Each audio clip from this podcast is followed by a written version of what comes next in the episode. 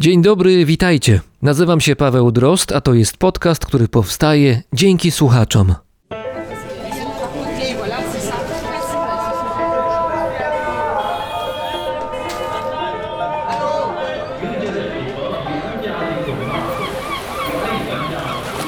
Brzmienie świata z lotu Drozda.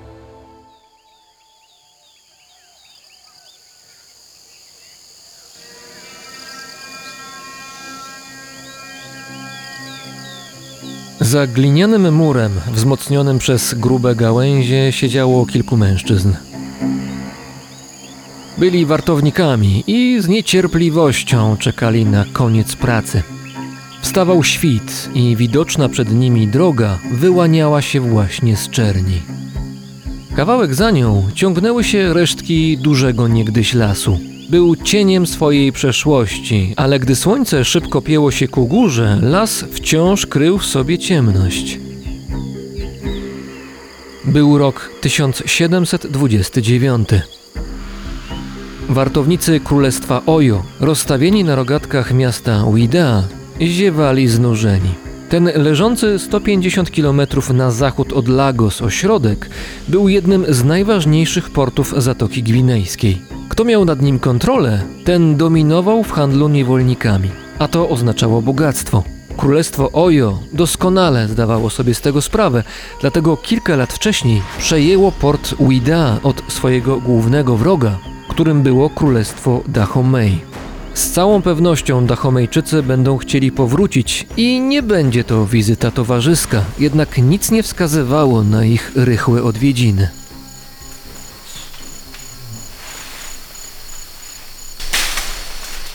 Wartownicy z włóczniami u boku coś usłyszeli. Spojrzeli w stronę lasu. W ich kierunku biegło kilkuset uzbrojonych ludzi. Nie było wątpliwości, to wojownicy Dahomey. W rękach trzymali włócznie, a niektórzy unosili nad sobą metrowej długości noże z obustronnym ostrzem.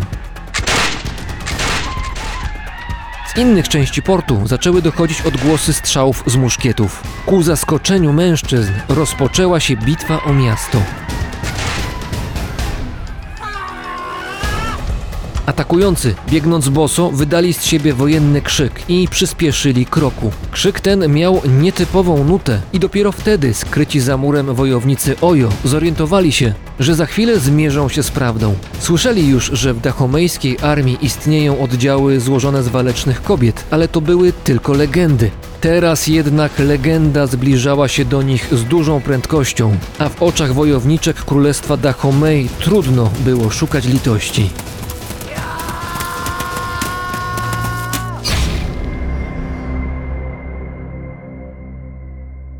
Jeśli wierzyć przekazywanej z pokolenia na pokolenie tradycji, państwo Dahomey, leżące na terenie dzisiejszego Beninu, swój początek wzięło w królestwie Allada. Był to silny i bogaty kraj, który swój dobrobyt zawdzięczał przede wszystkim handlowi niewolnikami. Na początku XVII wieku w Alladzie żyło trzech braci, należących do miejscowej arystokracji. Gdy jeden z nich przejął kontrolę nad Alladą, dwaj pozostali uciekli. Pierwszy uciekł na wybrzeże, drugi na północ i to właśnie on założył miasto Abomey. Przez długi czas było zależny od królestwa Ojo, aż w końcu na tyle urosło w siłę, że wchłonęło okoliczne państewka i stało się lokalną potęgą. Dachomejczycy, podobnie jak ich przodkowie, parali się handlem niewolnikami. Ci byli sprzedawani Europejczykom, którzy wywozili ludzi do pracy po drugiej stronie Atlantyku. Na czele państwa stał król, władca absolutny, który rządził krajem przy pomocy dobrze dobranych współpracowników. Co ciekawe, męscy współpracownicy byli łączeni w zespoły z kobietami, które, pozostając na królewskim dworze, miały za zadanie kontrolę swoich męskich odpowiedników. Kobiety pełniły też wobec króla funkcje doradcze. Dahomey było państwem, dla którego pokój nie był sytuacją idealną. Tu liczyły się potyczki, bitwy i wojny, gdzie łupem mogli stać się niewolnicy.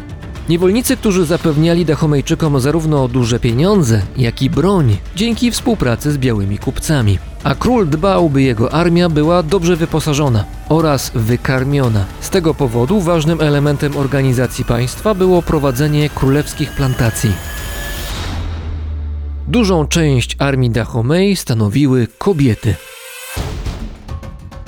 Najbardziej doświadczone z nich tworzyły gwardię przyboczną władcy. Ocenia się, że w XIX wieku co trzecia osoba walcząca w armii Dahomey była kobietą. Nosiły się jak mężczyźni, ubierały się jak oni i w podobny sposób spędzały wolny czas. Europejczycy, którzy mieli okazję z nimi rozmawiać, porównywali je do Amazonek. Niemniej same wojowniczki Dahomey uważały, że z chwilą dołączenia do armii stają się mężczyznami. Narodziny żeńskiej armii prawdopodobnie związane były z deficytem mężczyzn. Wojowniczki trafiały w kamasze jako dzieci, nie zawsze z własnej woli, i poddawane były intensywnemu, wymagającemu treningowi. Oddziały kobiet, liczące w sumie kilka tysięcy ludzi, były zdyscyplinowane i ich bitność oraz bezwzględność wobec przeciwnika były porównywalne do oddziałów złożonych z mężczyzn. Walczące Dahomejki nie mogły zakładać rodzin, nie mogły też mieć dzieci, chociaż formalnie były żonami króla. Cieszyły się wysokim statusem społecznym i ekonomicznym. Wiemy, że w XIX wieku jedną z dowódczyń dahomejskich była Sedong Hongbe, która poprowadziła atak kilku tysięcy wojowniczek na jedną z twierdz na terenie dzisiejszej Nigerii. Celem ataku było, jak zwykle, pojmanie ludzi i ich sprzedaż. Handel niewolnikami był kurą znoszącą złote jajka, a potęga dahomejskiej armii budziła respekt sąsiadów. Biznes przestał się jednak kręcić, gdy w Afryce Zachodniej swoją obecność zaznaczyli Brytyjczycy z ich nowym podejściem do niewolnictwa. W latach 1662-1807 brytyjskie statki oraz te pracujące na rzecz imperium kupiły łącznie ponad 3 miliony 415 tysięcy niewolników, z których blisko pół miliona nie dotarło do miejsca sprzedaży, czyli do obu Ameryk. W tym czasie Londyn był jednym z najważniejszych portów na świecie, które obsługiwały statki wiozące niewolników. Brytyjczycy ramię w ramię z Holendrami, Hiszpanami i Portugalczykami wywozili Afrykańczyków za Atlantyk. Niewolnictwo Wielkiej Brytanii zostało jednak zakazane. Stało się to w roku 1807, choć jeszcze przez mniej więcej 30 lat miało się nieźle w brytyjskich koloniach. Statki pod brytyjską banderą zmieniły front i rozpoczęły patrole na zachodnim wybrzeżu Afryki, aktywnie zwalczając hiszpańskie i portugalskie okręty, biorące udział w handlu niewolnikami. Okręty te były przejmowane przez Brytyjczyków, a niewolnicy oswobadzani.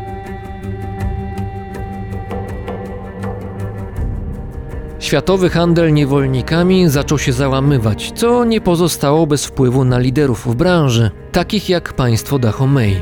Widząc zmianę sytuacji, w latach 40. XIX wieku dahomejski król Gezo, zamiast sprzedawać ludzi, zaczął wykorzystywać ich na swoich plantacjach palm olejowych. Ten biznes nie przynosił tak wielu zysków jak poprzedni, ale wciąż zapewniał stały dochód. Sytuację skomplikowali jednak Francuzi. W połowie XIX wieku przejęli kontrolę nad portami w Zatoce Gwinejskiej, które dotychczas wykorzystywali Dahomejczycy. Ci próbowali odwrócić bieg wydarzeń, lecz w końcu musieli ulec Europejczykom. W 1892 roku wojska francuskie rozpoczęły ofensywę przeciwko państwu Dahomey. Zwycięstwo było całkowite, a dahomejski król został wygnany. Dahomey z potężnego państwa stało się kolonią Francji, a jego wojowniczki zostały bez pracy. Ich późniejszy los jest słabo udokumentowany. Podobno niektóre założyły rodziny i rozpoczęły normalne życie. Inne nie potrafiły zaadaptować się do nowej sytuacji i borykały się z problemami, które są charakterystyczne dla wielu żołnierzy wracających do domu po długoletniej wojnie. 40 lat temu benijski badacz natrafił na kobietę, która twierdziła, że brała udział w walkach państwa Dahomey przeciwko Francuzom pod koniec XIX wieku.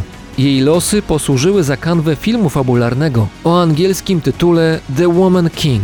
Film będzie miał premierę we wrześniu tego roku.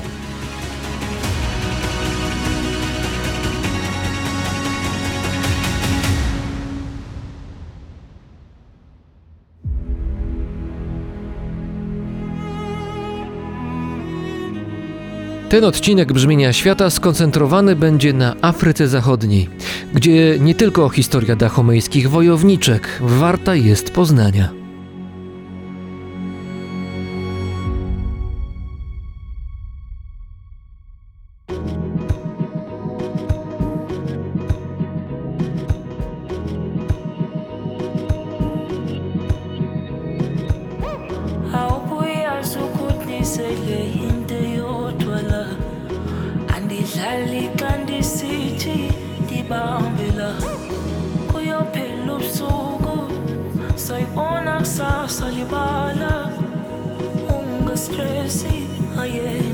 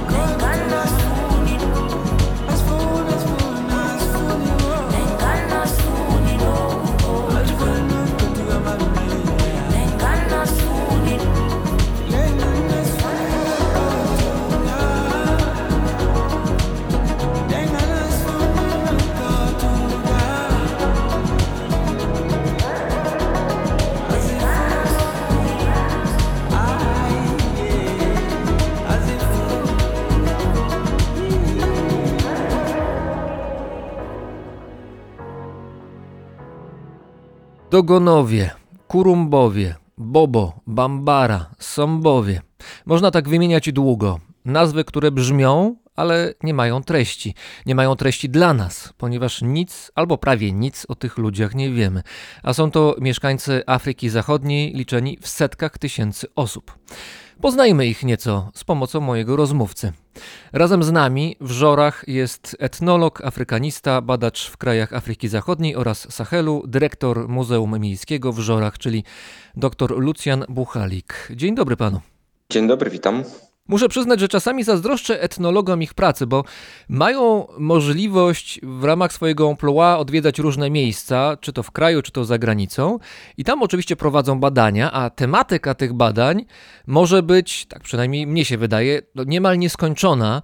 Na przykład wiem, że w ramach swojej pracy jednym z tematów było dla pana badanie żartów w ramach dwóch grup etnicznych w Burkina Faso i będę prosił na pewno pana o rozwinięcie tego wątku, to za chwilę może, ale Musimy zacząć od Adama i Ewy. W ramach tej rozmowy będziemy poruszać się na terenie Afryki Zachodniej i tam pan prowadził badania wśród różnych grup etnicznych, z których kilka wymieniłem we wstępie. To może zacznijmy od dogonów. To mieszkańcy Burkina Faso i Mali. Ja bym powiedział odwrotnie. Większość mieszka w Mali i to jest ta zasadnicza populacja. Natomiast kilka wiosek znajduje się po stronie Burkiny. W latach 80. były nawet obiektem pewnych zatargów wojskowych. No ale w tej chwili granica nadal jest taka, jak ją tam kiedyś wytyczono i tak niewielka grupa dogonów nadal mieszka w Burkinie Faso. Ma pan rację, w moim przypadku to zaczęło się od dogonów. Jechaliśmy troszeczkę śladem takiej polskiej wyprawy studenckiej w 76-7 roku. Myśmy wyjechali w 85 roku. No niestety mieliśmy pecha, bo samochód nas miał wypadek. No i wiele z tego powodu było tarapatów, ale to temat na zupełnie inną opowieść. No w każdym razie dojechaliśmy do kraju dogonów. Trudno nazwać, żeby to były jakieś badania, które wtedy tam prowadziłem, bo ten pobyt był bardzo krótki. No niemniej powiedzmy sobie, nauczyłem się tego życia takiego afrykańskiego, no tak dzisiaj się mówi hardkorowo troszeczkę, no bo będąc pozbawionym środków do życia, paszportu i tak dalej, trzeba było sobie jakoś radzić. No więc dosyć trudny chrzest afrykański miałem w 85 roku. Później na szczęście już aż tak źle nie było, więc mogłem się skoncentrować na prowadzeniu badań. Następny wyjazd to był w roku 90, też samochodami. Trzeba pamiętać, że za czasów PRL-u nie było nas stać na bilet lotniczy, więc wszystkie te wyprawy jeździły samochodami. Były to wyprawy wielomiesięczne. Na samochodzie oprócz ludzi jechało mnóstwo bagażu, przede wszystkim sprzęt turystyczny, żywność, lekarstwa, no wszystko to, co może być potrzebne przez minimum pół roku, bo tak mniej więcej się wtedy jeździło.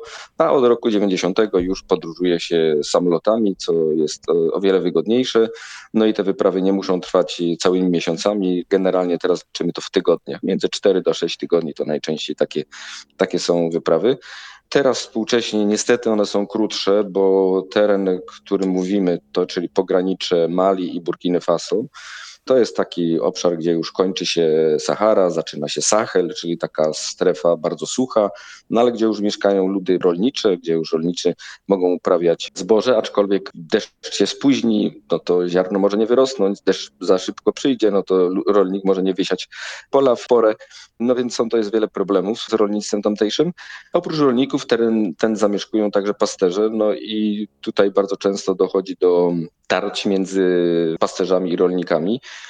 Nie jest to nic nowego, bo w historii wiemy, że często do tego dochodziło. Zresztą to jest stary konflikt między pasterzem a rolnikiem. Jakby ktoś sobie przypomniał polską literaturę XIX-wieczną, tam też są sceny tego typu krowa weszła w szkodę, czyli krótko mówiąc, krowa jednego weszła w zboże drugiego. No i już to było powodem do jakichś tam scysji międzysąsiedzkich. No tutaj proszę sobie wyobrazić, że te stada są bardzo liczne. Prosto powinno wyrosnąć do ponad dwóch metrów, no ale jak bydło wejdzie w to zboże, no to zaczyna się robić z tego problem, który przenosi się niestety na konflikt między tymi dwoma grupami, właściwie możemy powiedzieć dwoma systemami gospodarczymi. No i niestety w Burkinie Faso od kilku lat jest sytuacja bardzo trudna. Za chwilę do tej sytuacji na pewno jeszcze nawiążemy, ale ja bym chciał się zatrzymać jednak przy dogonach. To jest grupa, która liczy, no tutaj trudno o liczby konkretne i twarde, ale powiedzmy między 300 a 500 tysięcy ludzi, myślę. Grupa etniczna, o której w latach 50. i 60. szczególnie było głośno w środowisku badaczy afrykanistów i też poza nim. Mówiło się wtedy właściwie o sensacji, ponieważ rzekomo dogonowie mieli posiadać wiedzę astrologiczną wykraczającą poza stan ówczesnej nauki. Mieli wiedzieć, że istnieje Syriusz, jedna z gwiazd leżących najbliżej Ziemi, i to stamtąd miał ponoć pochodzić Bóg dogonów. I tak mówił francuski etnolog Marcel Griol, postać bardzo doświadczona, jeżeli chodzi o etnologię i znana, ale tym razem chyba troszeczkę przesadził w swoich interpretacjach i się właściwie zrobił skandal potem. Goriolowi zarzucano zupełnie coś innego, że on nadmiar etnologów sprowadził w ten teren, no i kwestie interpretacyjne tam się pojawiły. Momentami jakby zarzucano dosyć sprzeczne ze sobą.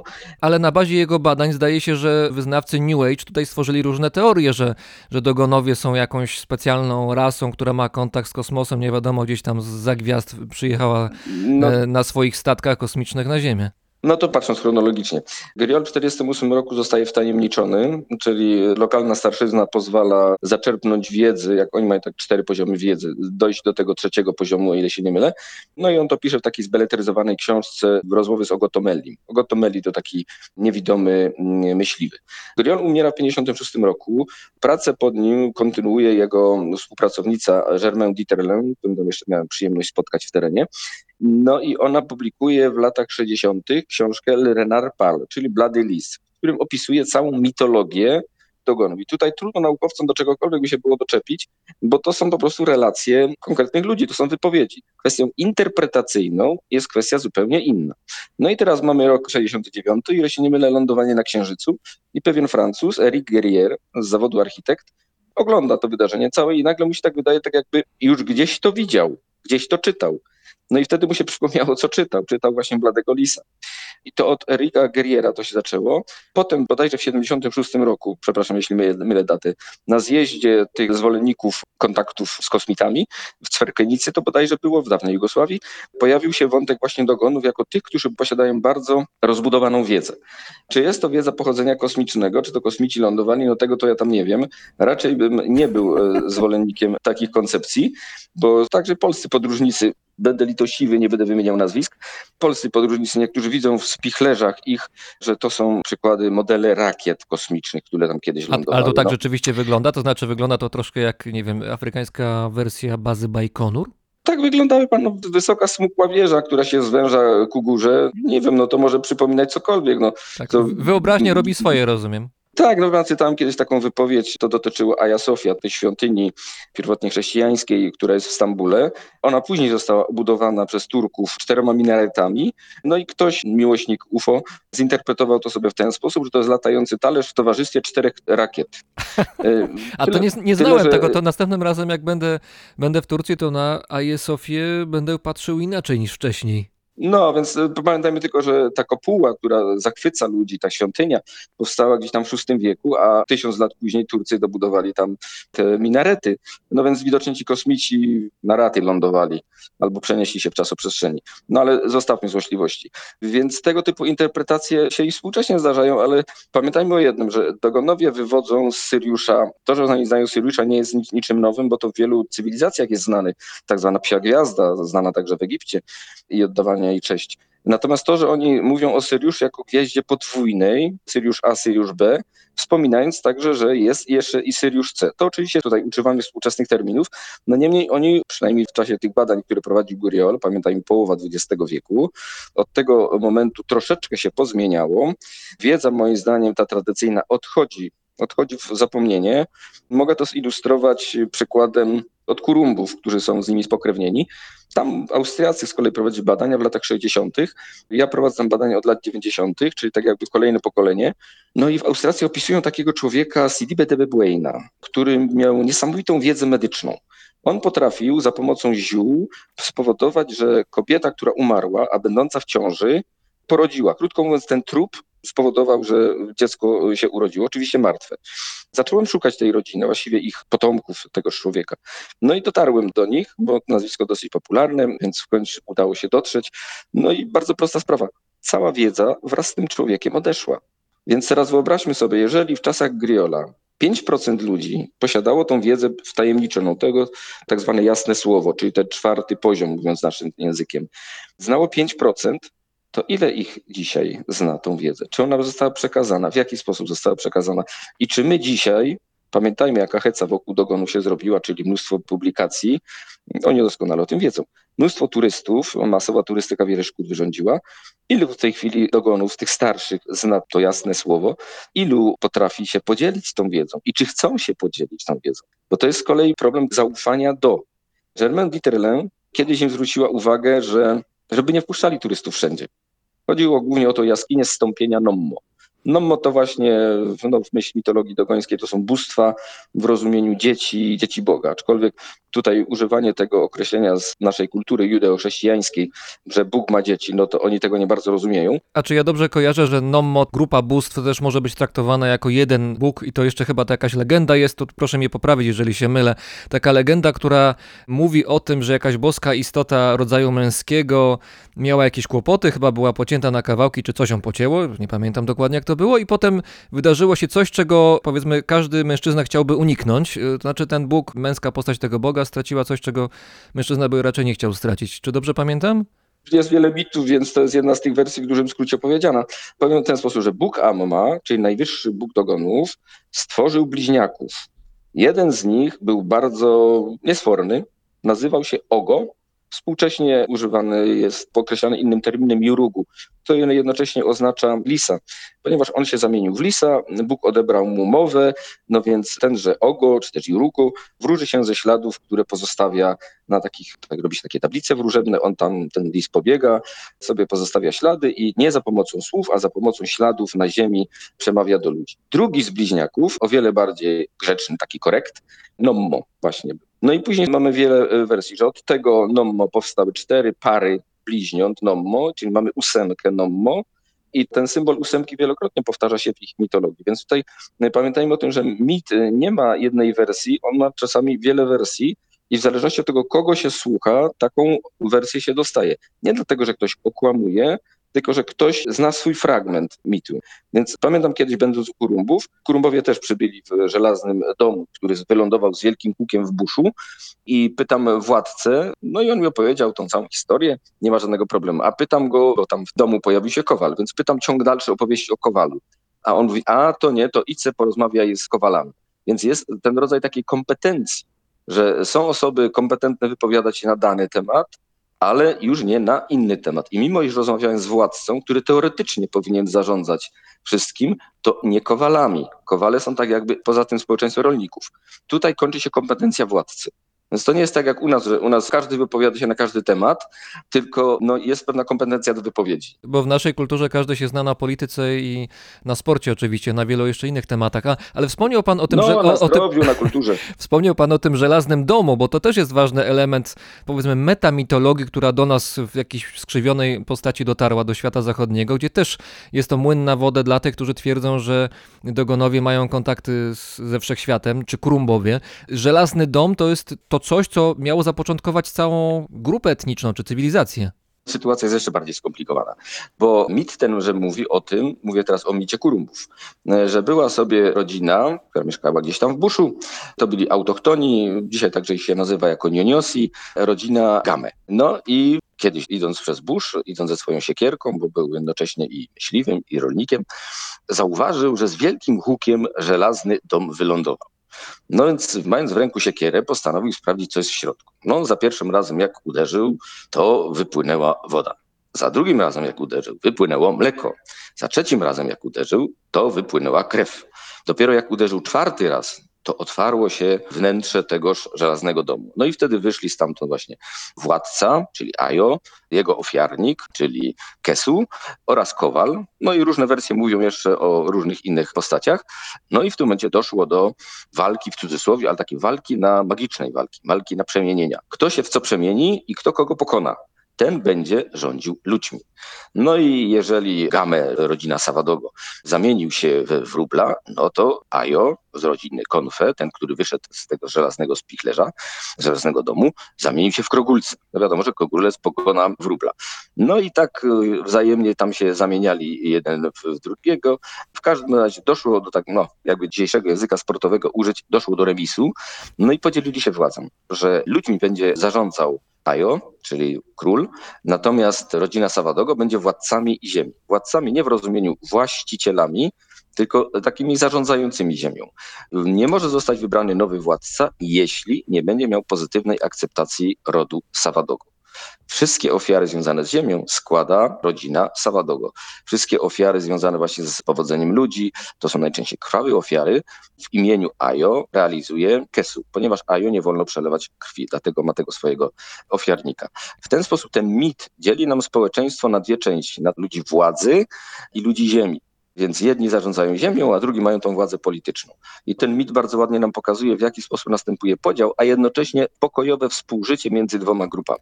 Oczywiście, jak ktoś chce w tym widzieć jakieś tam kosmiczne opowieści, no to może to widzieć, ale sytuacja, przynajmniej z mojego punktu widzenia, wygląda w miarę prosto, bo prawdopodobnie jest to miejsce i także w tradycji ustnej Korumbów jest to miejsce, gdzie wylądował ten żelazny dom. To jest miejsce, gdzie oni po raz pierwszy się pojawili. I prawdopodobnie żelazny dom być może jest to Dymarka. Współcześnie została ona obudowana, znaczy współcześnie, czyli parę wieków temu, obudowana kamieniami i cegłą banko. Banko to taka cegła zrobiona z gliny, z błota, suszona na słońcu, niewypalana. W każdym razie wejście do Ure jest zabronione. Czyli ja, jeżeli dobrze rozumiem, to to miejsce istnieje fizycznie, to znaczy to jest jakiś, Tak, jakiś istotny element kultury czy wierzeń miejscowych. Tak, tak, to, to miejsce istnieje, ponieważ tam się grzebie władców, to jest nekropolia. No i teraz historia Poznania, Poznania w rozumieniu europejskiego tegoż miejsca. Ci pierwsi etnolodzy austriaccy, którzy tam byli, Anna Maria Schweger-Hefel i Wilhelm Stode, postanowili pójść tam, no ale nie dostawali pozwolenia od Ajo, od władcy, no więc postanowili to zrobić po swojemu, ale żeby nie psuć sobie dobrych relacji z Kurumbami, stanęło na tym w rozmowie z Ajo, że no jeżeli uda wam się tam trafić, to to jest wasza sprawa. No wtedy już tam wchodził islam, a w islamie jest takie dość popularne powiedzonko inshallah, Mhm. jak Bóg da. No więc jak Bóg da wam tam trafić, to to jest wasza sprawa. No więc co wymyślili Austriacy? Sztode pojechał na najbliższe lotnisko, no i samolotem nadleciał nad wskazany, znaczy nad ten teren, nad którym się domyślali, że jest. No i widział już po prostu, gdzie to jest. Później poszedł tam, patrząc już na podstawie zdjęć, które są w książkach, i sfotografował ten dom dosyć blisko. Ze względu na to, że Austriacy mieli dobre relacje z nimi, właściwie nic specjalnego się nie wydarzyło, aczkolwiek no, przekroczyli tabu, którego nie powinni robić. Niedługo później Wilhelm Stode zmarł. Wiele lat później zmarła także w sędziwym wieku, o ile dobrze pamiętam, 85 lat, Anna Maria. Do dzisiaj są to postacie bardzo popularne u Kurumbów, no więc jak czegoś nie potrafię sobie przypomnieć, tak przypomnieć w cudzysłowie, to ja mówię, ale przecież Anna Maria o tym pisała. No i wtedy tak jakby im się usta otwierają. No i ja pytam o tym, czy mogę pójść do Żelaznego Domu. No oni mówią, no, no raczej nie, nie idź tam, bo wiesz, Wilhelm to tam poszedł i on potem zaraz umarł i Anna Maria też umarła. No w ogóle tak jakby nie zwracając uwagi, że była staruszką. Więc pojawiła się taka nowa narracja wokół tego mitu, nie? że każdy, który tam pójdzie, to umiera.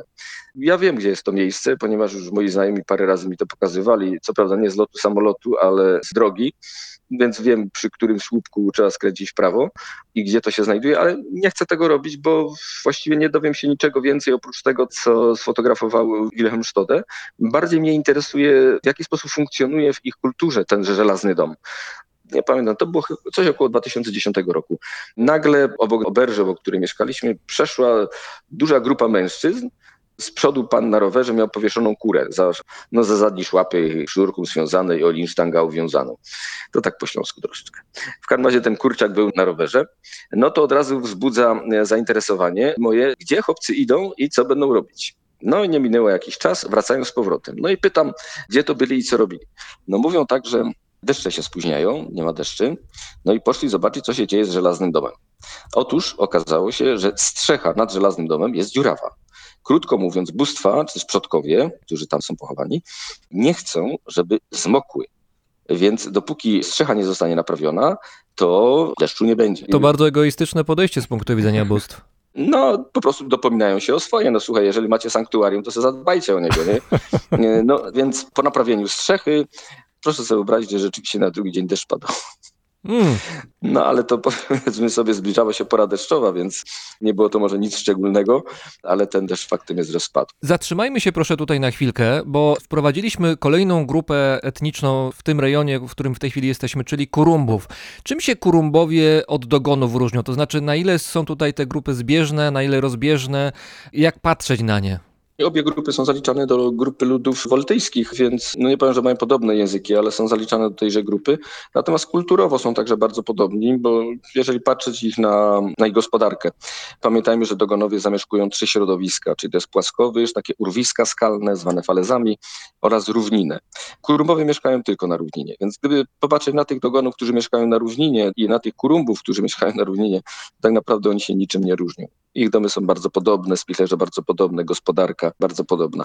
Na równinie już zanikło wiele tradycji dogońskich, czyli praktycznie nie funkcjonują maski. Tańce masek funkcjonują tylko w falezach, w tych urwiskach skalnych, trudno dostępnych gdzie jeszcze pozostało wielu wyznawców religii tradycyjnej. Natomiast na równinie szybciej przyszedł islam. Na islam niestety czasami idzie jak walec po tradycyjnej kulturze, często ją nisząc. Chrześcijaństwo w tym względzie jest bardziej takie liberalne i bardzo często bardzo fajne tańce masek można zobaczyć właśnie przy kościołach, jak jest kościół na przykład konsekrowany. Najpiękniejsze widowisko taneczne widziałem właśnie u ludu Bobo na pogrzebie misjonarza katolickiego, więc to jest troszeczkę inne podejście tutaj. Różnic wielkich w gospodarce i w kulturze ich nie ma, natomiast powinniśmy wyraźnie odróżnić tutaj tych dogonów, którzy zamieszkują te falezy, trudno dostępne tereny, od tych, którzy są na równinie ci w urwiskach skalnych, którzy mieszkają, tam gdzie prowadził badania Griol, Dieterlen i to się generalnie nazywa szkoła Griola, czyli jego uczniowie, ta kultura jest inna. Niektórzy wręcz mówią, że to jest kultura maski. Że maska jest podstawą ich tożsamości. Kiedy na równinie ta maska w ogóle nie funkcjonuje. Więc tutaj pytanie, czy możemy mówić o jednej tożsamości dogońskiej, czy też jest tych tożsamości jest więcej. Bo to jest też tak, że na tym płaskowyżu tam biali ludzie, badacze dotarli dopiero w latach 50., prawda? Dopiero właśnie Francuzi tam dotarli i dopiero zaczęły się jakieś poważne badania. Nie, to było tak, że w 1907 roku udał się tam taki francuski porucznik Louis Desplan no i on napisał taką dużą pracę Le Plateau Central Nigérien. Ona była w 1905 roku tam, a w 1907 się książka ukazała. Przywiózł wiele, no 500 zdjęć. To mniej więcej w tym czasie się zbiega z wyprawą Jana Czekanowskiego do środkowej Afryki, który też przywiózł jakąś gigantyczną ilość zdjęć. Tylko, że jego praca, wyniki jego badań ukazały się kilkanaście lat później. W międzyczasie była wojna światowa, więc to zupełnie inne oddziaływanie było tego. Potem mamy relacje administratorów kolonialnych, którzy tam są. To są bardzo ciekawe informacje, ponieważ one są z czasów, kiedy to były tereny w ogóle niepenetrowane przez białych. Tam był czasem jeden administrator, który miał do dyspozycji jednego policmajstra, no i oni sobie tam sobie siedzieli czasami ci administratorzy opisywali. I bardzo ciekawe opisy są. Potem z lat 20. jest fajny opis Roberta Arnault, Potem w 1933 roku przyjeżdżają tam misję Dakar-Djibouti, którą właśnie kierował wspomniany Marcel Griol. Wojna przerywa te badania, ale Griol już opuszczając kraj dogonów, a byli tam 6 tygodni, wie, że wróci, bo mówi, że taki potencjał badawczy, jaki tam jest, no to rzadko się gdzie spotyka. Więc przed wojną, przed II wojną światową jeszcze tam parokrotnie przyjechał i po wojnie do końca życia właściwie tam prowadził badania. Ale prawie, że mieszkał, można powiedzieć, bo dogonowie uważali go za osobę bardzo ważną. Dlatego jak się dowiedzieli o jego śmierci, oni mu także odprawili pogrzeb, symboliczny pogrzeb oczywiście, pogrzeb u siebie. Symboliczny mówię, bo to czasami się mówi pogrzeb wtórny też, bo ciało jest w tamtejszych warunkach bardzo szybko się rozkłada, więc jest bardzo szybko grzebane w jaskiniach skalnych. Mówię w tej chwili o tych dogonach, którzy mieszkają w tych urwiskach. Tam jest ciało grzebane, natomiast no, teoretycznie po trzech latach powinna się odbyć tak zwana dama, czyli obrzędy żałobne, na których właśnie między innymi występują maski tańczą. No i dogonowie przygotowali takąż damę dla Griola. No i jednym z kulminacyjnych momentów pogrzebu jest złamanie atrybutu tego człowieka. Najczęściej w przypadku rolnika jest to motyka, którą motykę się łamie, no i wtedy to jest tak jakby koniec życia, koniec jego funkcjonowania. No i teraz pytanie do pana, do państwa. Co może być atrybutem etnologa? Długopis? Haha, lata 50. No dobrze, no już nie. ko- ko- Ołówek, Ołówek, a ołówek. lata 50. Długopisy troszeczkę później, ale blisko, blisko. Właśnie o to chodziło. Tak zapamiętano etnologów. Więc dzisiaj etnolog tam nie ma specjalnych problemów, tyle tylko, że no współcześnie, szczególnie po 12 roku, mam tutaj na myśli tą rebelię, którą Tuaredzy podnieśli w Mali, no bardzo, że tak powiem, zmieniła rzeczywistość dogońską, ponieważ wielu dogonów w latach 90. i na samym początku XXI wieku przestawiła się zupełnie na inny rodzaj gospodarki, pod turystów bardzo. Wielu było przewodników, tragarzy, zespoły folklorystyczne tańczyły dla turystów i teraz nagle to się wszystko urwało. No, Od kilkunastu lat prowadzę badania nad tym problemem, więc miałem okazję obserwować ten boom turystyczny, kiedy to pod hotelami były ustawione najlepsze samochody terenowe, którymi biali jeździli. Odpowiednia trybuna dla widzów po to, żeby zespoły folklorystyczne tańczyły, oczywiście zawsze plecami do słońca, po to, żeby było lepiej było zdjęcia robić, więc taki, jakby tak powiedzieć, full wypas dla turystów. I to się skończyło w 12 roku. I tam nagle ci ludzie, którzy byli nastawieni na obsługę ruchu turystycznego, nagle stanęli przed trudnym wyborem. Co dalej? Część migrowała, część próbowała z powrotem uprawiać pole. Ale co się stało z polami? Wtedy, kiedy oni zajmowali się turystyką, te pola uprawiał ktoś inny. No i teraz kto jest właścicielem pola?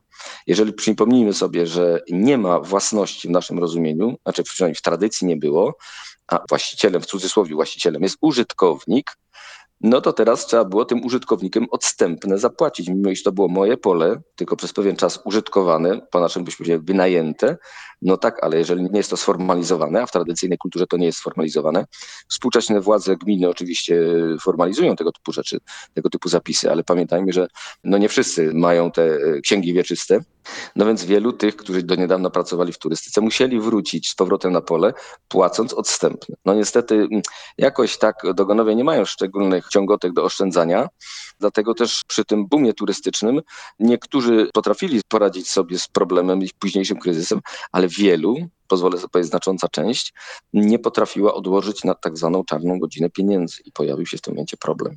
Co wiemy potem czasami z telefonów, bo jesteśmy z wieloma tymi osobami na telefon, na Whatsappie czy jakichkolwiek innych platformach, no i wiemy mniej więcej na bieżąco, co się dzieje, mimo iż w tej chwili dojazd do kraju dogonów jest prawie że niemożliwy.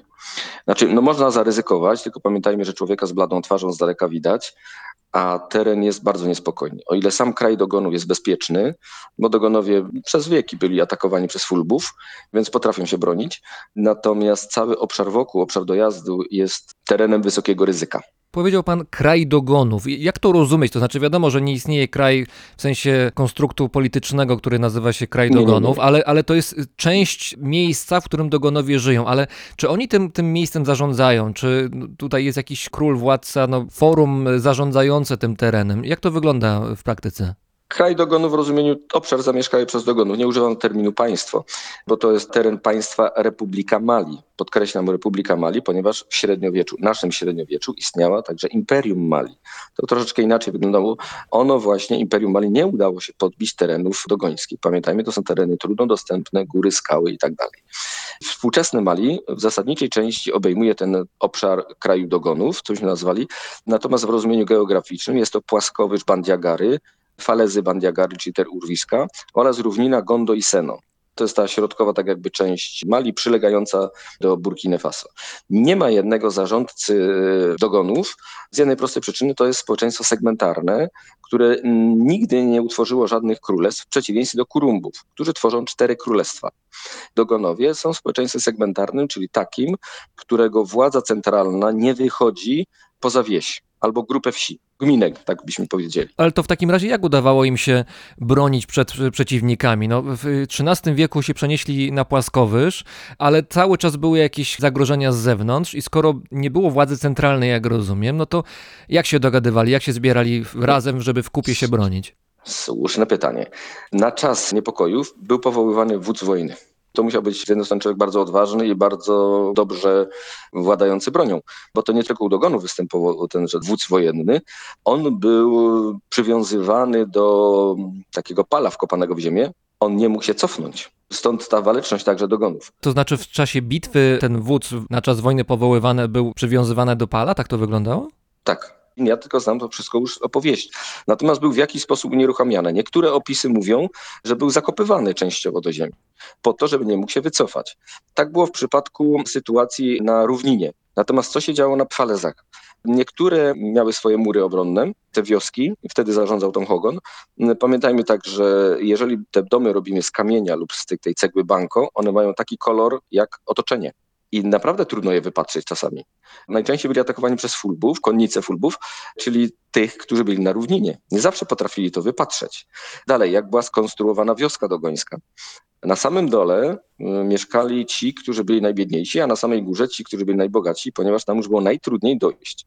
Nie było szerokich arterii, w którym konnica mogła y, się przemieszczać, no tylko było wiele wąskich uliczek, które się kończyły na przykład albo ślepo się kończyły, albo niskim przejściem, takim, którym tylko człowiek mógł się przesmyknąć.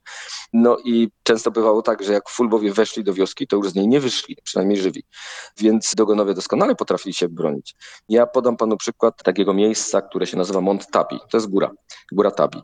Ona ma taką półkę skalną, na której zbudowano wioskę Tabi. Żeby dojść do tej wioski, właśnie tak, takim powozem skalnym się idzie, dosyć wąskim, w dwóch miejscach są takie bramy, znaczy bramy, to są naturalne bramy, o średnicy przejścia jakieś tam od metra, metr dwadzieścia, no w każdym razie nie można tam rozpędzonym przejść, po prostu trzeba się schylić i trzeba uważać, jak się tam przechodzi. Powyżej tejże półki, gdzie są zabudowania, są pola uprawne i źródło wody, które tam, bo to jest taki, taki szczyt góry, ale to na takiej półce jest zrobione, więc przy dobrych opadach to oni tam utrzymywali swoje pola, właściwie nie musieli schodzić na to. Mamy świadectwa z XIX wieku, że dwukrotnie byli oblegani przez fulbów. I nie udało im się zdobyć tego. Fulbowie atakowali ich po to, żeby no, obrabować i niewolników szukali. Bo jak mówimy o niewolnictwie, to w naszej przestrzeni często mówi się o tym, że to przede wszystkim ci biali. Natomiast pamiętajmy, że owszem, biali zajmowali się handlem, ale ktoś tych niewolników musiał łapać w Afryce. Więc najczęściej to byli pobratyncy jeden drugiego sprzedawał. Czasami za długi, bo i tak można było w niewolnictwo popaść, ale najczęściej były to napady. No więc Fulbowie atakowali Tabi dwukrotnie w XIX wieku. Natomiast później, jak weszli Francuzi, to są lata 90. XIX wieku, ale Montabi było niepokonane jeszcze w latach 20. Niepokonane w rozumieniu, żaden Francuz tam nie przyszedł, bo nie było powodów szturmować. No ale może z przyczyn bardziej takich propagandowych Francuzi postanowili zdobyć także Montabi, no bo nie będzie to tak, że cały kraj jest nasz, za wyjątkiem jednej wioski. No to przypomina nam Asterixa, gdzie to Cezar włada całą Galią za wyjątkiem jednej wioski. Więc nie wiem, czy sugerowali się własną historią, czy czymś. No w każdym razie propagandowo to źle oddziaływało na podporządkowaną ludność, więc postanowili Francuzi zdobyć to miejscowość. No oczywiście sami mieli za mało sił, no więc y, podstawową grupą, która atakowała Tabi, byli właśnie Fulbowie. Co przeważyło szale na korzyść atakujących? Francuzi mieli cztery armaty. Po pierwszym ostrzale myśleli, że szybko im pójdzie. Zabrakło im amunicji, więc musieli do Dakaru amunicję ściągać. Uzbrojili już nowoczesną broń i dopiero wtedy, jak armaty zaczęły ostrzeliwać wioskę, dopiero wtedy się wioska poddała. Dzisiaj ta wioska na górze jest opustoszała, natomiast ludzie, potomkowie tych, którzy mieszkali na tej półce skalnej, mieszkają u podnóża. Dlaczego tak się dzieje? No trochę taka zasługa Francuzów, no bo jak tu niektórzy mówią, przyszli Francuzi, to się uspokoiło w rozumieniu napady na niewolników. No ale te konflikty rolniczo-pasterskie są chyba jakoś wpisane w, to się dzisiaj mówi, w genotyp tych ludów, więc no niestety znowu zaczęło się źle dziać. Tutaj trzeba jeszcze małą dygresję dodać, że y, w Burkinie Faso czy w Mali to tych grup etnicznych, które mają długą historię trzymają się razem, mają własną charakterystykę, to tam pewnie jest kilkadziesiąt, prawda? To jest pole do tego, żeby czasami jakieś konflikty też wybuchały między nimi. No, Summer Institute of Linguistics to taka platforma, polecam jak ktoś może wejść, etnolog.com. Tam znajduje się lista języków, więc w Burkinie Faso jest ponad 50, w Mali też coś koło tego. Najwięcej chyba jest w Nigerii, w Kamerunie, bo tam to jest ponad 200, więc ta mieszanka etniczna w Afryce Zachodniej jest dość bogata taka i jakoś muszą sobie radzić w tych sytuacjach. Jaką rolę w życiu dogonów czy wierzeniach dogonów tradycyjnych pełnią maski? Zaraz dojdziemy do kwestii wpływu turystyki, ale może najpierw do źródeł sięgnijmy. To z maskami to jest tak. Wszystko jak zwykle zaczęło się od kobiety, która podejrzała jakieś dziwne postacie, które tańczą wokół ogniska. Częściowo one były niewidzialne, więc nie wiedziała, co zrobić, bo troszeczkę ciemno, ten blask ogniska, więc wzięła, rzuciła piaskiem w stronę tych istot. No i wtedy zauważyła rzeczywiście, że to są jakieś istoty, które tańczą. Poszła do męża, mu wszystko wytłumaczyła. Ten mówi, wiesz, idź i przynieś to, nie? To były elementy stroju, które tam ci porzucili. Wzięła to, co tam pozostało, przyniosła to do wioski. No i ubrała się w to. Okazało się, że ludzie się jej boją, w rozumieniu mężczyźni też. Schowała to do swojego spichlerza, no i używała. Mężczyźni zauważyli, że w ten sposób kobiety mają przewagę nad nimi. Więc posunęli się do pewnego fortelu, żeby wykraść maski. Bo jak to mawia pewien etnolog francuski, lepiej maski mieć i się nie bać, niż ich nie mieć i się bać.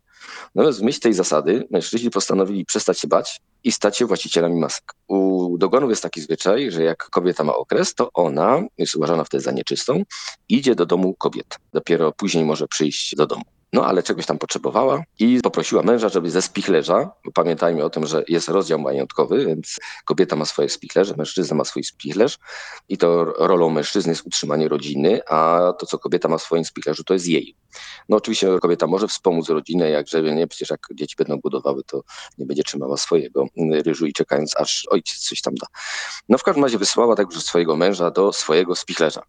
No, w temu to było graj. Wziął ten strój, maski i wtedy mężczyźni przejęli maski od kobiet. Dlatego współcześnie kobiety nie tańczą w maskach. Natomiast na pamiątkę tego wydarzenia korowód masek zawsze rozpoczyna jasiginę, czyli kobieta pełniąca funkcję właśnie tancerza, ale nie tańcząca. One są wyłaniane z takich rodzin, w których nie ma żadnego mężczyzny w pokoleniu. Jedna z córek jest wtedy wyznaczana do takiej roli. To jest pamiątka tamtych czasów. Jest wiele mitów oczywiście na ten temat. Ja przytoczyłem tutaj jeden, w dużym skrócie oczywiście, bo bardzo często to są bardzo rozbudowane narracje, w jaki sposób te maski powstawały. Ale możemy powiedzieć generalnie w ten sposób, że maski przedstawiają taki kosmos dogoński, ich świat. Więc początkowo te maski to były tylko postacie ludzkie, postaci zwierząt, były też postacie takie mityczne. Kanaga, do dzisiaj naukowcy sprzeczają się, czy to jest postać krokodyla, czy to jest postać człowieka. Dla zwolenników UFO jest to nic innego, proszę Państwa, jak tylko antena, która pozwala łączyć się dogonom z z, z Syriuszem. W rzeczywistości jest to drewniany, przypominający krzyż lotaryński, więc trudno się połączyć. No ale to wie, wielu to nie przeszkadza. I mamy też maski przedstawiające rzeczywistość, czyli jest maska Sirige, maska domu piętrowego. No to jest jedna z najwyższych masek, w jakich się tańczy. Ich wysokość dochodzi do 4 metrów. One są trzymane w zębach, więc y, proszę sobie wyobrazić, jaki kunszt trzeba mieć, żeby trzymając czterometrową deskę w zębach, potrafić nią dotknąć ziemi z przodu, z tyłu, wykonywać ruchy zegara wahadłowe, a także tak kręcić jak karuzelą. No. Domyślam się, że miejscowi dentyści po takich popisach mają co robić. Słuszna koncepcja, tylko że tam dentystów nie ma, więc tych, którzy tańczą z Sirygę, bardzo łatwo rozpoznać. E, bardzo łatwo także rozpoznać tych, którzy tańczą na szczudłach, bo oni z kolei mają e, ślady na łydkach. Trudno do zabliźnione rany, ponieważ jak tańczą na szczudłach, to te szczudła no, ocierają, są silnie przywiązane bandażami, takimi, takimi banderolami do nogi, no i w ten sposób no, siłą rzeczy zostaje ślad tam, nie? No, więc można rozpoznać, kto w tych takich bardzo charakterystycznych maskach tańczy. Więc te maski stanowią taki ich kosmos i jak zmienia się ich rzeczywistość, tak te maski są wzbogacane, co świadczy o tym, że to jest nadal żywe.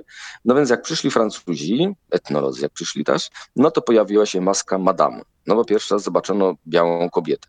No masek nie można sobie kupować tak, od, znaczy współcześnie można już oczywiście na jakichś tam artizanach, czyli takich sklepikach z pamiątkami, ale te tradycyjne maski, które biorą udział w obrzędach religijnych, czyli te będące w sferze sakrum, kupuje się w bardzo określonych warunkach. Nie może temu towarzyszyć żadna kobieta, żadne dziecko, tylko osoby wtajemniczone. Więc kupując kiedyś w miejscowości Pelu, jak dobrze pamiętam to na Płaskowierzu, maski, musieliśmy odczekać, aż kobiety i dzieci pójdą spać, a potem pan dopiero nas zaprowadzał do miejsc, gdzie przetrzymywał te maski. Bardzo często są takie spichlerze, czasami, najczęściej, bo wtedy ma klucz do tego, czasami gdzieś tam pod łóżkami to trzymają, ale generalnie w spichlerzach lub jeśli jest to w urwiskach skalnych, to w jaskiniach to trzymają. Tak w myśl tradycji jest. Natomiast współcześnie no, ten świat się zmienia. Wróćmy jednak do lat 30., kiedy pojawiają się etnolodzy, więc wtedy pojawia się maska etnologa, przyjeżdżają Francuzi, więc pojawia się maska policjanta. Mm, Współcześnie maska policjanta jest w barwach Państwowej Republiki Mali. Pojawiają się najprzeróżniejsze maski tych osób, które przyjeżdżają i mają znaczący wpływ na kulturę dogonów. A czy jest maska turysty w takim razie? Wie pan co, jeszcze nie ma maski, ale sądzę, że ona się może niedługo pojawić. Podam panu taki przykład. Kiedyś, jak nie było lekarzy, to była maska znachora. A teraz, jak przyszli lekarze europejscy, to jest maska lekarza. Więc to jest żywy świat, który reaguje. Teraz skutek tej masowej turystyki pojawiło się wiele masek takich, które są typowo w strefie profanum. Wystawia się je gdzieś tam w miejscach, gdzie turyści chodzą. Nie są one wykonywane w sposób należyty, no po prostu tak pamiąteczka, żeby była. Nastąpiła taka miniaturyzacja masek, bo przykład tej całej maski kanagi, która jest bardzo charakterystyczna dla ich kultury. No tak, ale ona ma coś koło metra wysokości, szerokości chyba z 70-80 A centymetrów. kto by to brał do samolotu? No właśnie, kto by to brał? Więc co robią? Zmniejszają, miniaturyzują to. A więc pytam kiedyś jednego sprzedawcy, dlaczego ta maska jest taka mała, nie? Czy to jest oryginalne? Oczywiście oryginalne. A dlaczego ona jest taka mała? No bo to jest maska dla dzieci. No, dzieci nie mogą tańczyć. Dopiero po inicjacji, jeśli jest on z grupy rolników, to dopiero wtedy może zostać tajemniczony. Kowale, skórnicy wypadają z tego grona, bo to są ludzie spoza społeczności rolniczej. No więc ta miniaturyzacja nastąpiła z powodu tego, żeby się zmieścić y, w bagażu jakoś tam, a nie, że dzieci w tym tańczą. Procesy postępują takiej laicyzacji, żeby nie użyć profanacji tego. Ale jest czasami takie ciekawe zjawisko się pojawia, mm, że zespół folklorystyczny ma wystąpić no, w sposób nieplanowany, nazwijmy to.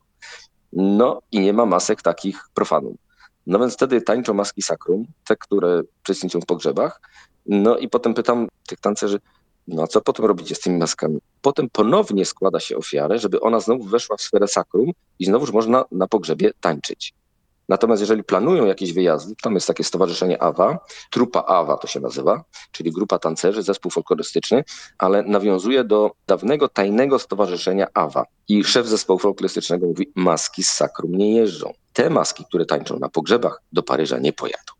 Podam podobny przykład. Do Wrocławia kiedyś na festiwal przyjechał zespół z Burkiny Faso, grupa etniczna Nuna. No i żeby wyjechać z tymi maskami, to musieli zrobić wielkiej tajemnicy przed starszyzną drugi komplet masek, Więc został jeden komplet masek we wsi, ten oryginalny, ten ze sfery sakrum, i drugi, który oni przywieźli do Wrocławia, żeby tańczyć. Co się stało później z maskami? No, w drodze powrotnej zazwyczaj oni biorą towary z Europy, a po co im drugi komplet masek ściągać do swojej wsi?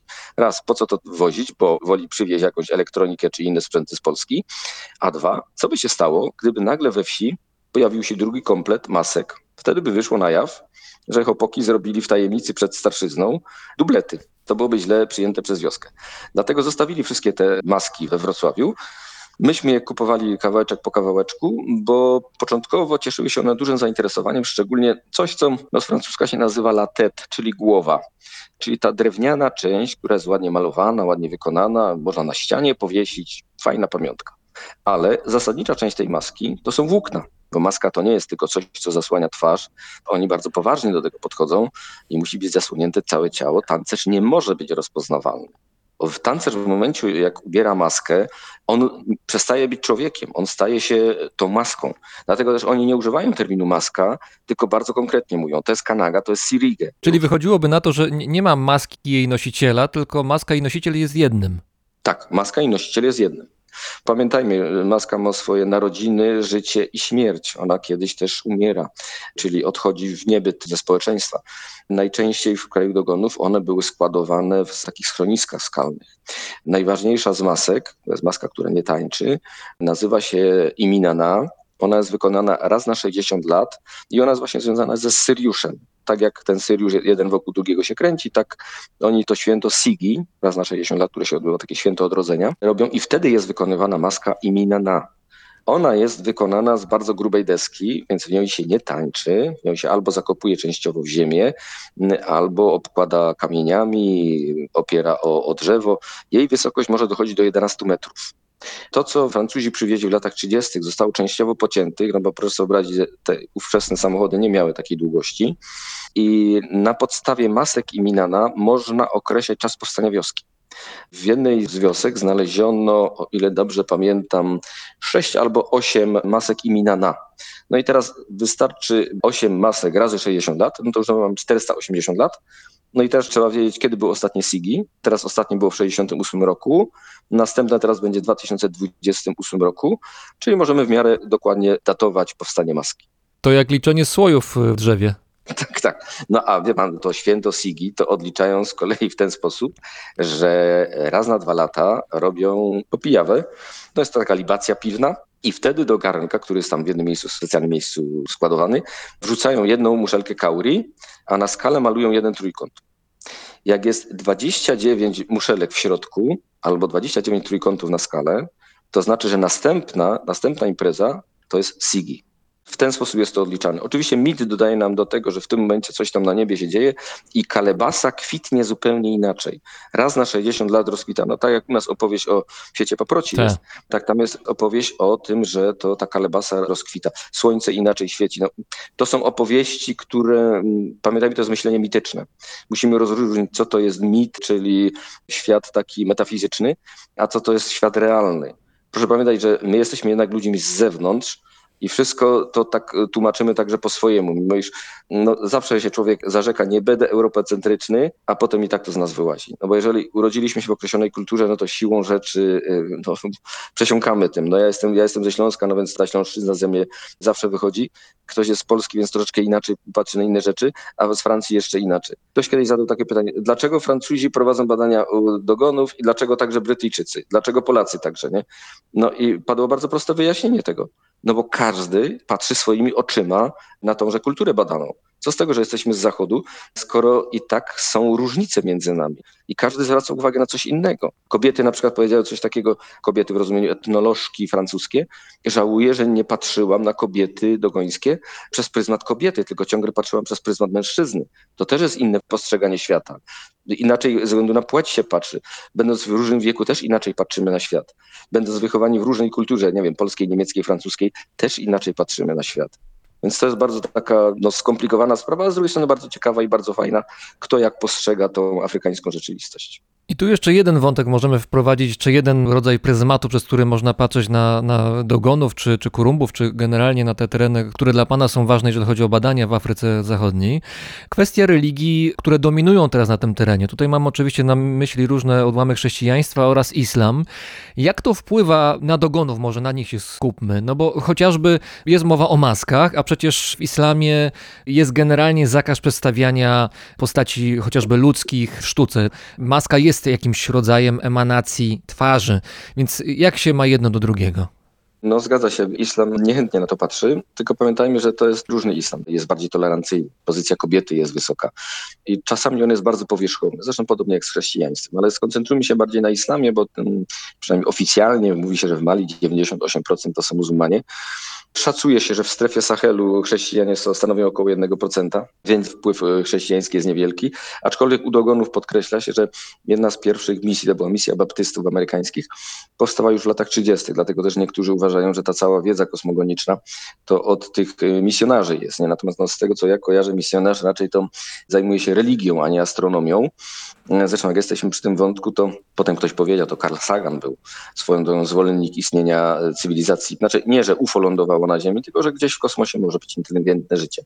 Tenże Carl Sagan stwierdził właśnie, że to biali tego nauczyli. No, ale my doskonale wiemy, kto tam był, czyli wiemy o tych misjonarzach, wiemy o administratorach, których też celem na pewno nie było nauczanie kosmosu. Nawet jeżeli by to byli biali, a nawet jeżeli by to byli jacyś ludzie zafascynowani astronomią, to pytanie jest takie, dlaczego dogonowie potrafią dobrze wytłumaczyć zaćmienie Słońca, a źle tłumaczą zaćmienie Księżyca? Dlaczego uważają, że Jowisz ma cztery satelity, skoro ma ich więcej? Tych pytań można, można więcej stawiać. Owszem, posiadają dużą wiedzę na temat Syriusza, ale też jest wiele mankamentów ich wiedzy. Więc ten wątek, że biali przyszli i nauczyli ich współczesnej astronomii, no jest trudny do obrony.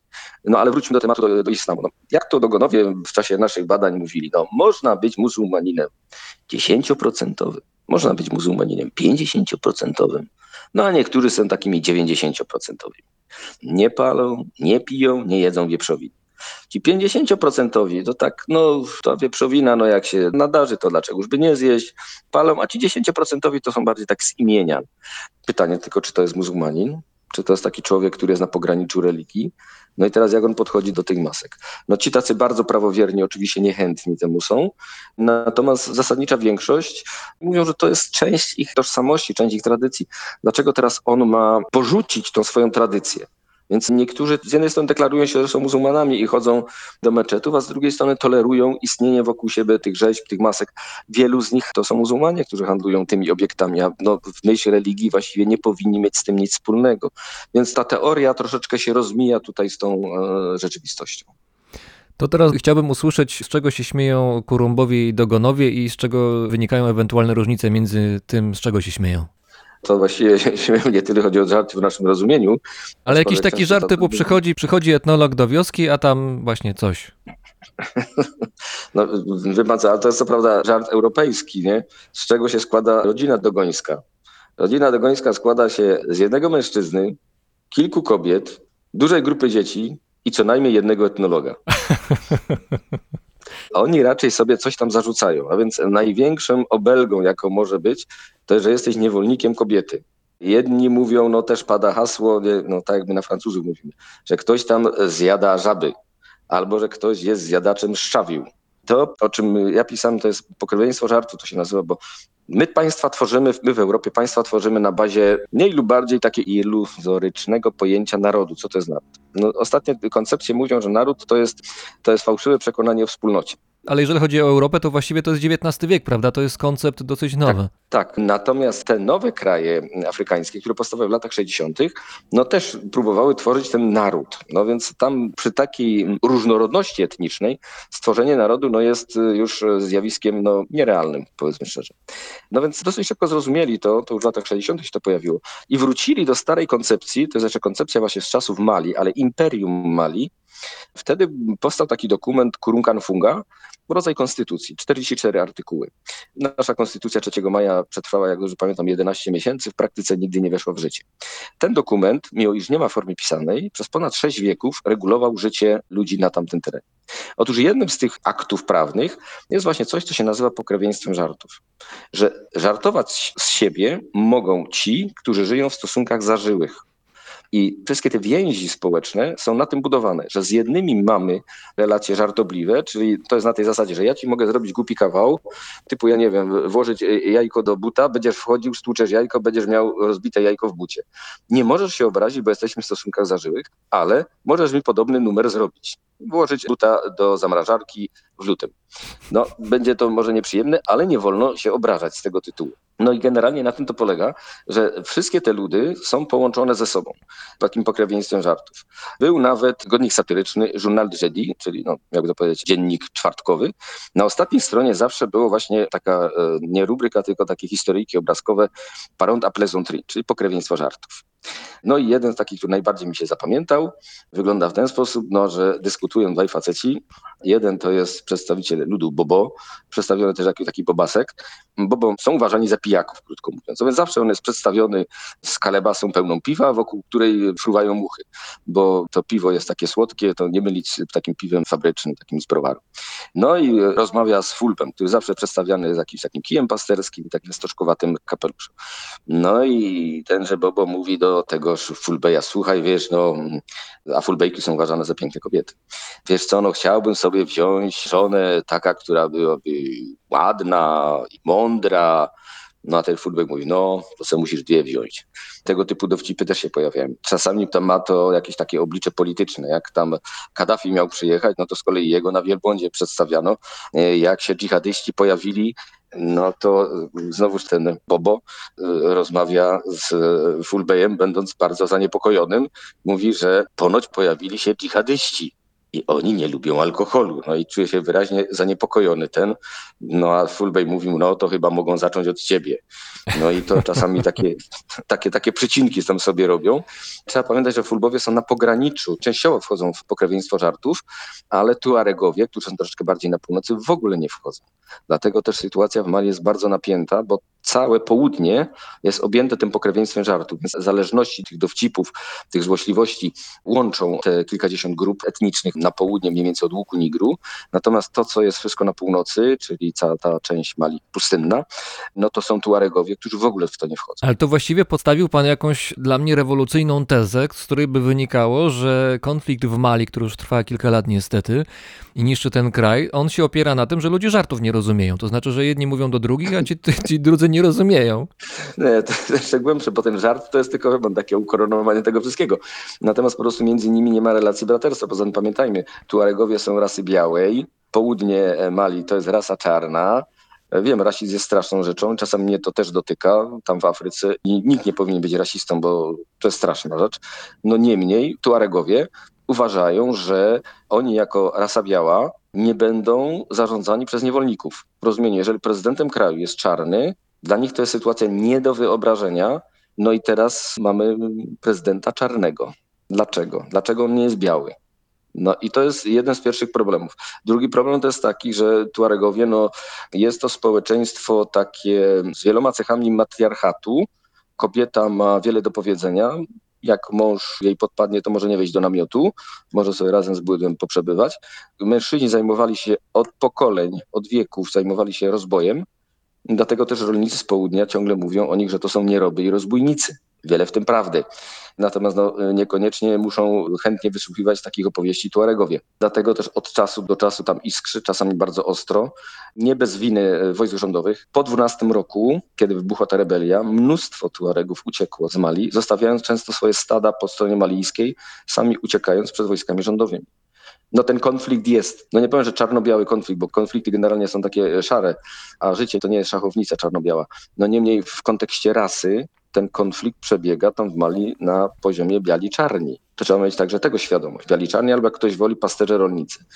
W Burkinie jest dokładnie taka sama sytuacja. Fulbowie zaliczani są do rasy białej, co w tej chwili jest w Burkinie, bo to wybuchło kilka lat temu, czyli później niż w Mali. No więc kiedy zaczęły się niepokoje w stolicy, władza centralna zaczęła słabnąć, a co za tym idzie służby porządkowe w terenie też, no zaczęły się niestety porachunki między Fulbami i Mossi. Od tego to się zaczło. No i niestety także to pojawiło się w kraju Krumbów, gdzie już mnóstwo ludzi zginęło i mordowani są przede wszystkim nauczyciele, przedstawiciele władzy lokalnej, barmani, bo gdzieś ten wątek muzułmański tam się pojawia, islamu, zakaz picia alkoholu. Ja nie twierdzę, że tam nie ma wątków religijnych, szczególnie, że jakaś tam część pieniędzy płynie z nad Zatoki Perskiej do tychże grup i próbują przekupywać różnych ludzi. Opowiadano mi przykład pewnego starszego człowieka, stuprocentowego muzułmanina.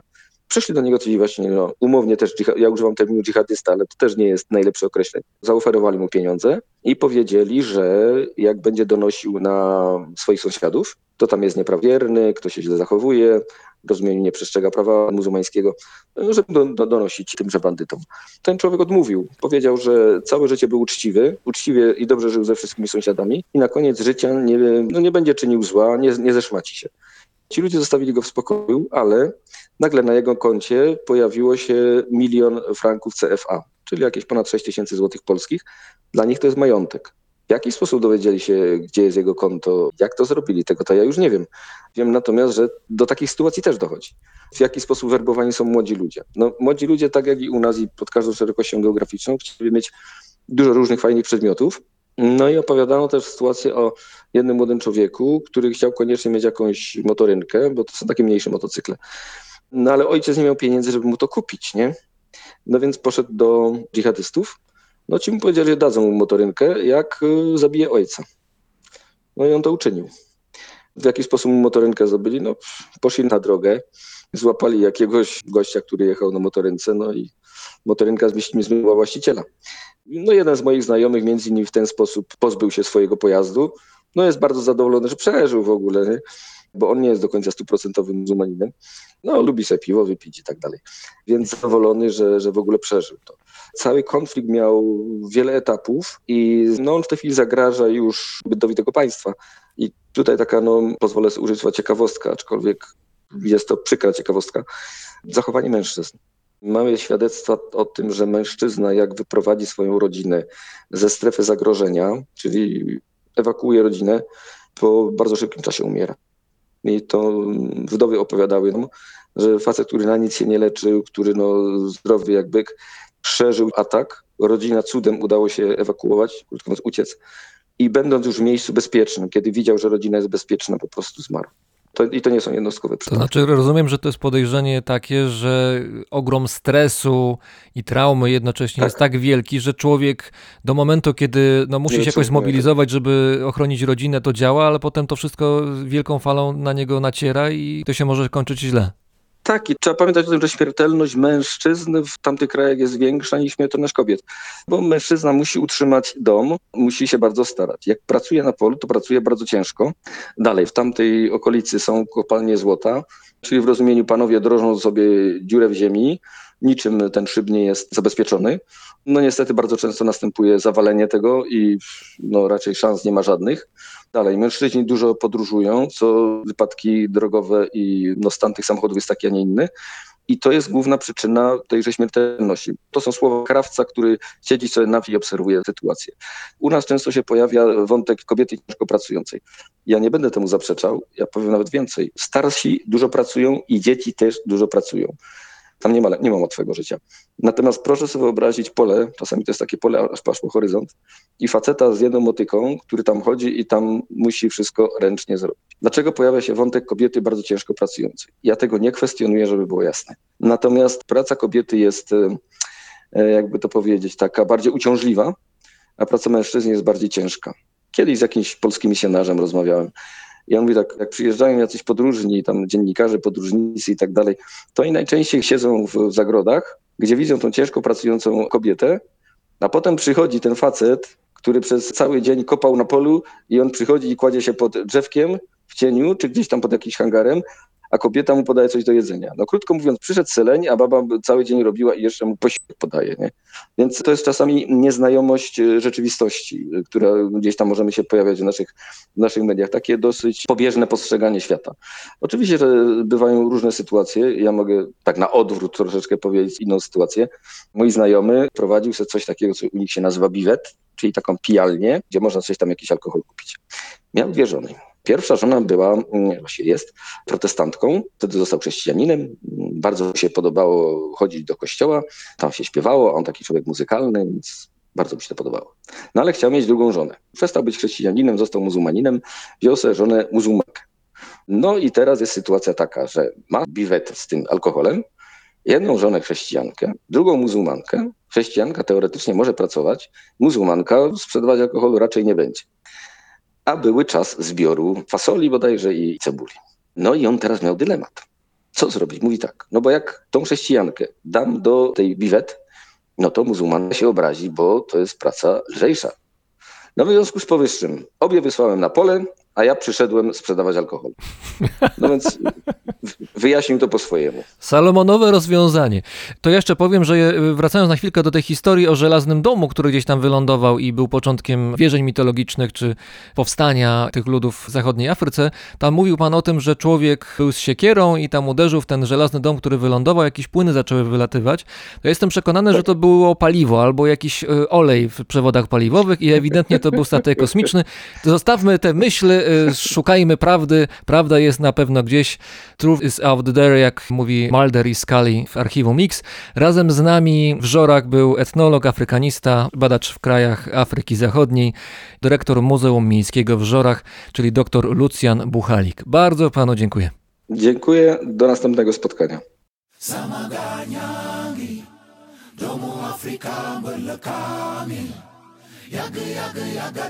bàyyi woon chigeuke nduko jamnani nena lasamaganya alazuture bifinyo mamba yivon. Jikoyura fetinyura nyewon tefamelni denyu bayisunyuyon begaaskanolunyu momuton. Degehamsa bobbegen You walk looking a dong, bo, -oh -oh. Et fier de ce que nous sommes. Oh, d'être africain, je suis. Je suis africain, donc je suis. Mes ancêtres ont souffert le martyr pour que je puisse relever le défi. C'est à moi de porter le flambeau. Ne peux pas me mettre en lambeau. Pour mettre KO, il faut au minimum une armée de 100 000 Rambo. Et à ton prof d'histoire, il raconte des histoires. La plus grande des civilisations est née en Afrique noire. L'Afrique a inspiré le monde avec ses pyramides, sa science, ses mathématiques, ses symboles et ses signes.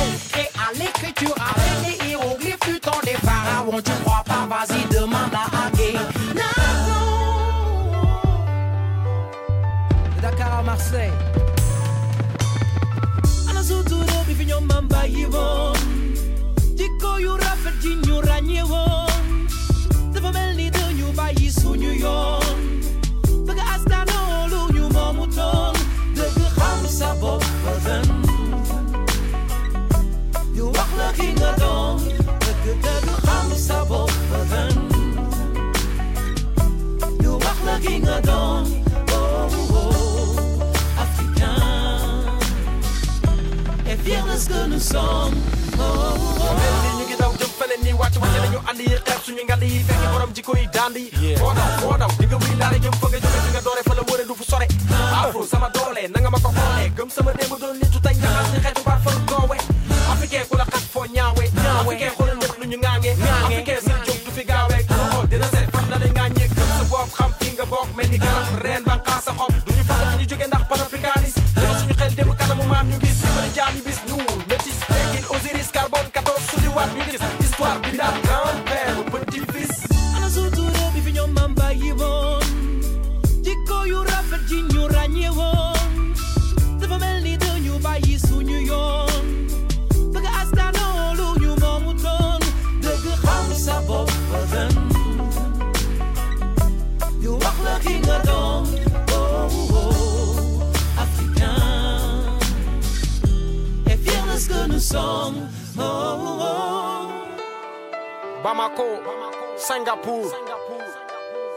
Kata. Samaganyangi, Lomo Africa, Mulakami.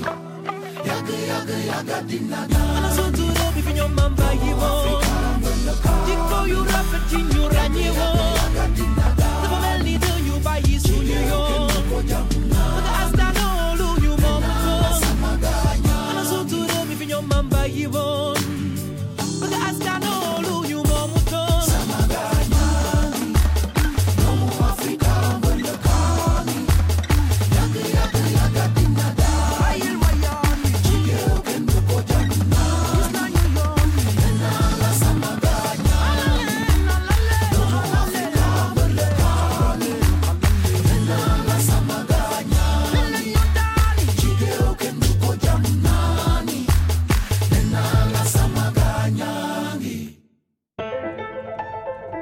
Był 89. odcinek Brzmienia Świata z lotu Drozda. Powstał dzięki Wam, słuchaczom, którzy wspierają mnie na Patronite. Do zbiórki można w każdej chwili dołączyć.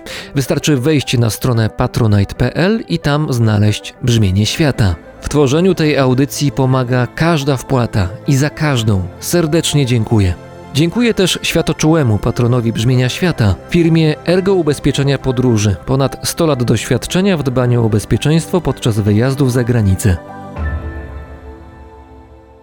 Paweł Drozd, czyli ja, mówi Wam dobrego dnia.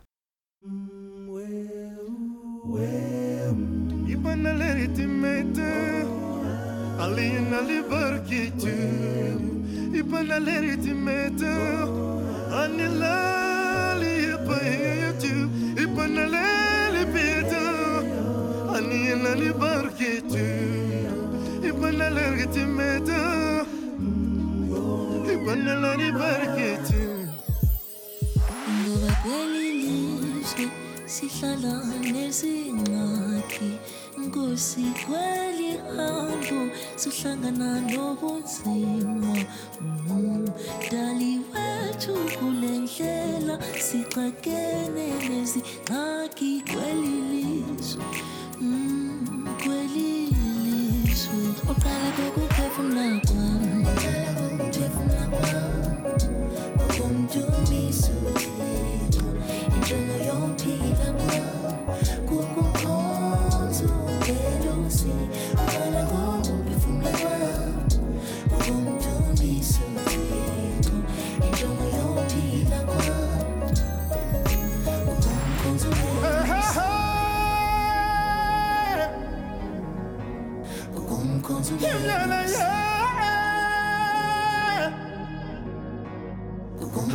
turno lo.